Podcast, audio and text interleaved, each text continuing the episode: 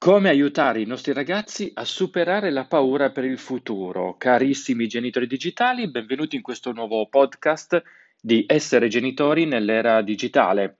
Eh, questa è una domanda che mh, solitamente mi arriva dai genitori in modo molto sottile, per questo ho deciso di dedicarci un vero e proprio episodio, un intero episodio del mio podcast, eh, perché Molto spesso i genitori mi portano il tema dei loro figli che sono spesso depressi, tra virgolette, detto dai genitori, eh, hanno sempre paura, mh, sono bloccati, stanno sempre chiusi in casa e così via. E del resto è anche vero che il fenomeno degli autoreclusi, mh, i kikomori sì d'accordo, però andiamo oltre, parliamo anche dei net, ossia quelle persone tipicamente giovani, ma neanche più tanto ormai, che eh, ad un certo punto smettono di andare a scuola, non sono più in formazione per eh, la ricerca di un lavoro, per formarsi per un lavoro, insomma, detto in parole molto comuni, vivacchiano,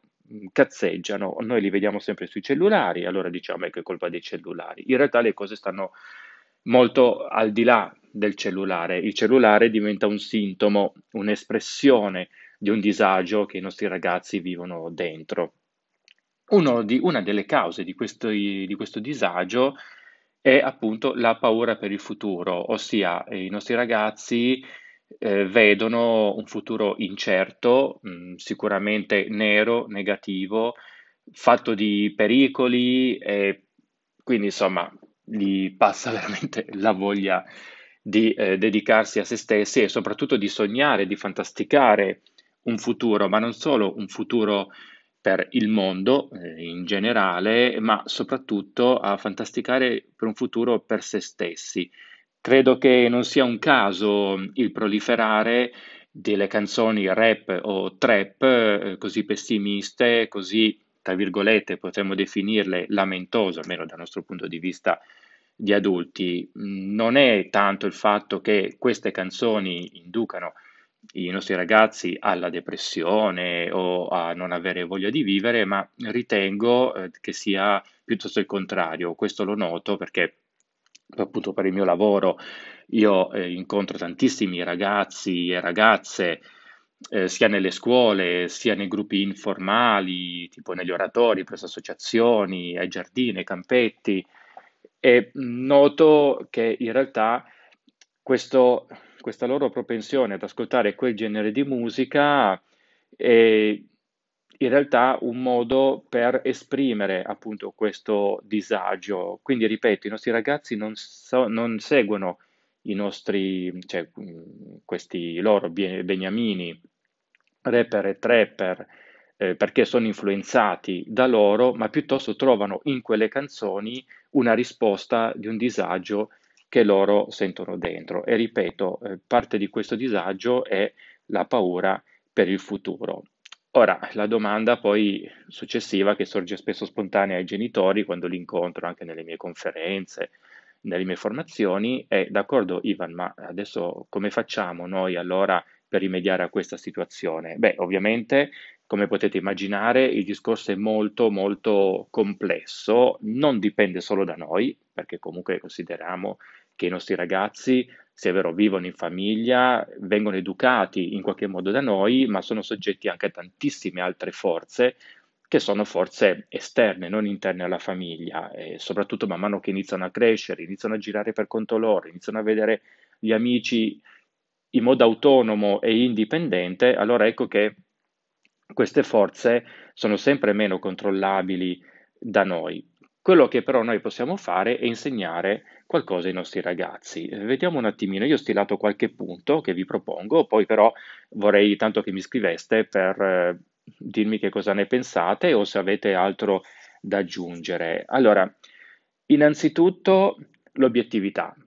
Mm, qui sì, entriamo nel tema delle fake news, eh, ma non solo, perché il tema dell'obiettività va oltre. È il fatto di vedere il mondo, cioè ciò che accade nel mondo, al di là del hype, quindi eh, dei clamori dei mass media, oppure eh, anche dei media che però sono di parte, che pendono verso una parte oppure verso l'altra e quindi insegniamo loro a scegliere le fonti, a trovare queste fonti, non necessariamente indicandole noi, perché magari anche noi eh, siamo biased, come si direbbe nel, nell'ambiente, ossia abbiamo una, noi stessi come adulti una percezione distor- distolta del mondo, di, dei fatti che accadono. Dobbiamo invece fare un lavoro ancora più in alto, ossia insegnare ai nostri ragazzi a cercare e a trovare queste fonti e soprattutto instillare nei nostri ragazzi l'abitudine a farlo, perché molto spesso io noto che i ragazzi, soprattutto quando entrano nell'adolescenza, quindi iniziano 15-16 anni, quindi adolescenza inoltrata, loro sono molto sgamati, probabilmente in molti casi molto più di noi adulti. E quindi Insomma, se noi gli parliamo dei fake news e così via, loro sanno benissimo come funziona la fake news, sanno benissimo come si crea, sanno benissimo quali sono i trucchi per rendere una fake news virale, per ottenere views, appunto visualizzazioni e così via. Quello che a loro manca è l'abitudine a fermarsi un attimo e a ragionare di testa propria. Quindi anche questo è un altro discorso che noi dobbiamo insegnare ai nostri ragazzi. Ripeto, più che insegnare, io prima ho usato il termine instillare, che probabilmente rende molto, molto di più l'idea, questo sicuramente. Poi, e qui carissimi ciccini, i genitori, carissimi genitori, tocca a noi, eh, eh, nutriamoli di messaggi positivi. I ragazzi crescono assorbendo quello che vedono e che vivono nella loro società e per società non intendo dire eh, ciò che accade in Cina, ciò che accade in Giappone, in America, sì, anche perché comunque siamo tutti ipercollegati ormai, ma assorbono tantissimo e soprattutto ciò che loro vedono nella loro società immediatamente intorno a loro. Quindi ecco che eh, ciò che succede ai giardini, ciò che vedono al centro commerciale dietro casa e ancora di più ciò che vedono e, ascol- e sentono, ascoltano appunto in famiglia, per un semplice motivo. La loro prima forma di società, la prima primissima società in cui i nostri ragazzi, in cui i nostri figli vivono, è la famiglia. Perché pensateci, solo dopo iniziano ad uscire per conto loro, iniziano ad andare ai giardini, all'oratorio, oppure a calcio, oppure e così via. Ma da zero anni in poi, quindi partendo proprio dall'inizio, la prima società per i nostri figli siamo noi, i genitori, i fratelli, i parenti, e via allargando man mano che nostro figlio cresce e quindi si allargano anche gli orizzonti di socializzazione, come li definisco io. Mm. Quindi, se loro vedono in famiglia pessimismo, umore nero e così via, molto probabilmente loro assorbiranno questo umore.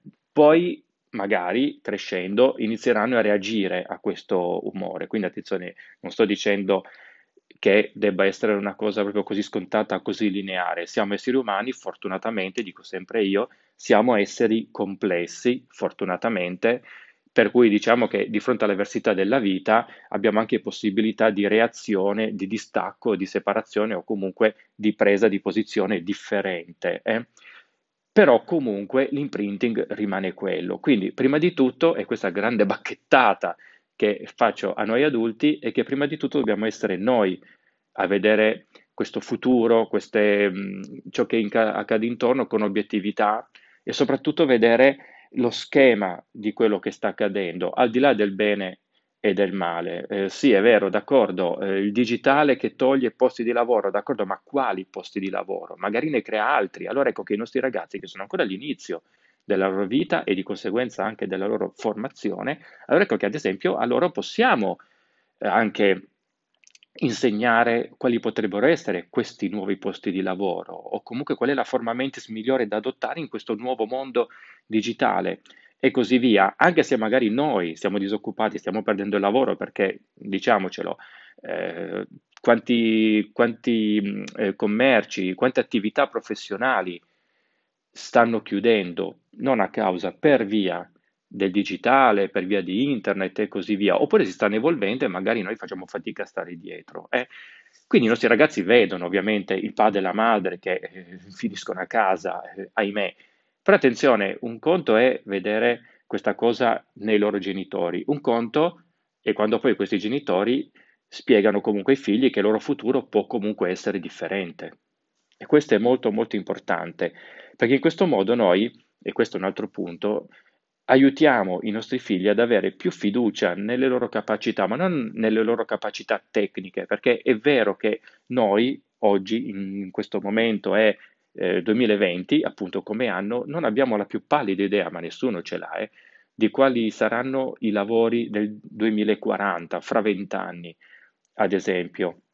Quindi non possiamo pretendere o sperare di insegnare ai nostri figli eh, come si faceva una volta quando il, mon- il mondo era più lento si evolveva in modo più lento, molto più lento rispetto a oggi, di spiegare, guarda, eh, studia questo, studia questa materia, studia quest'altra, perché così tra 15 anni vedrai che sfonderai. No, perché magari tra 15 anni tutte queste materie saranno superate, si saranno evolute, assolutamente no. Il lavoro che noi dobbiamo fare è un lavoro che va di nuovo appunto ancora più a monte, più in alto, ossia insegnare i nostri ragazzi a far fronte alle situazioni. Punto. Quindi si parla di problem solving, si parla di creatività sicuramente, i vari tipi di intelligenza che vanno di moda di anno in anno, l'intelligenza emotiva, l'intelligenza di qua e di là, sicuramente, e in gergo le capacità di coping, ossia le capacità di far fronte ad una situazione e quindi anche eventualmente inventarsi la soluzione. E questo va di pari passo con il senso di autoefficacia, mitico Bandura, eh, vabbè, reminiscenze dell'università, ormai parliamo già di tanti anni fa, che aveva scritto un libro di circa 800 pagine sull'autoefficacia, quindi insomma diciamo che è un qualcosa che noi dovremmo tenere d'occhio. In che modo si inserisce l'autoefficacia in que- nel nostro discorso? Innanzitutto per autoefficacia, attenzione, non sto parlando eh, del senso di farcela da soli. Eh, attenzione, autoefficacia, in realtà il titolo originale, il nome originale forse rende meglio self-efficacy, così lo si trova in originale, forse un po' meglio, eh, indica in realtà eh, la, capaci- cioè la sensazione, la consapevolezza di essere in grado di far fronte alle situazioni.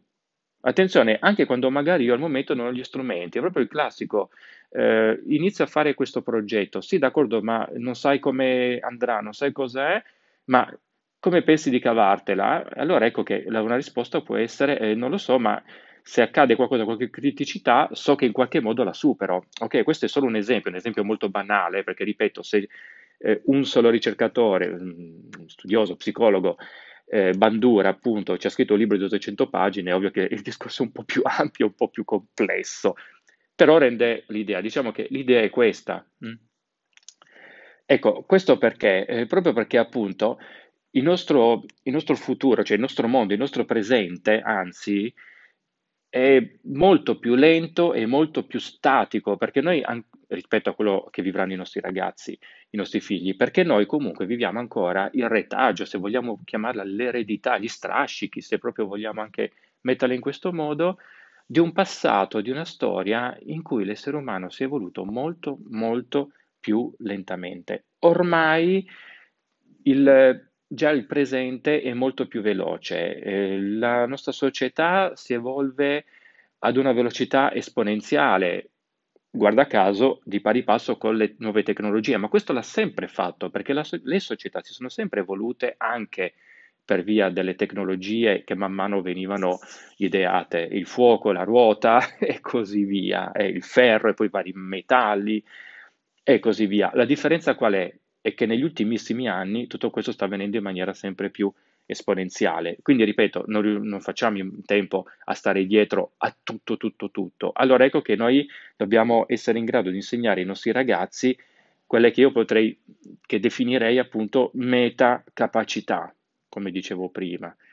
Quindi, sì, va bene, impara la materia, ma soprattutto impara ad essere creativo, anche nel trovare soluzioni a cui magari fino al giorno prima tu non avevi mai pensato. E per fare questo però bisogna che prima di tutto ci mettiamo noi, ci dobbiamo lavorare noi, dentro di noi, perché se noi prima di tutto non vediamo un futuro per i nostri ragazzi, vi assicuro carissimi genitori digitali che sarà molto molto difficile che i nostri ragazzi lo vedranno per se stessi, perché ricordiamoci che i nostri ragazzi ereditano ciò che noi gli lasciamo.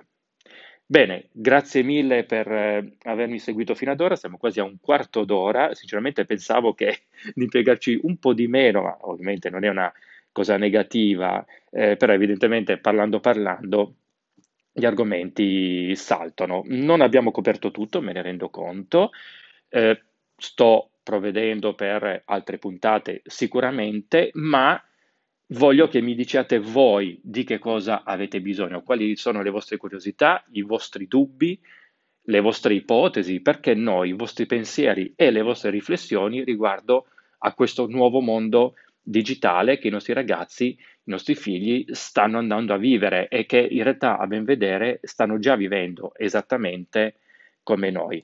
Vi lascio in descrizione nelle note appunto il link al mio canale Telegram, è molto importante perché lì pubblico anche altre cose oltre a quelle che io dico nel podcast, quindi link, ricerche, riflessioni extra, lì spot spontanee, boom, le metto sul canale e poi sempre in descrizione trovate la mia email per potermi scrivere appunto liberamente. Vi invito veramente a farlo. Noi ci rivediamo, barra risentiamo, barra rileggiamo quello che è. Alla prossima opportunità, al prossimo episodio.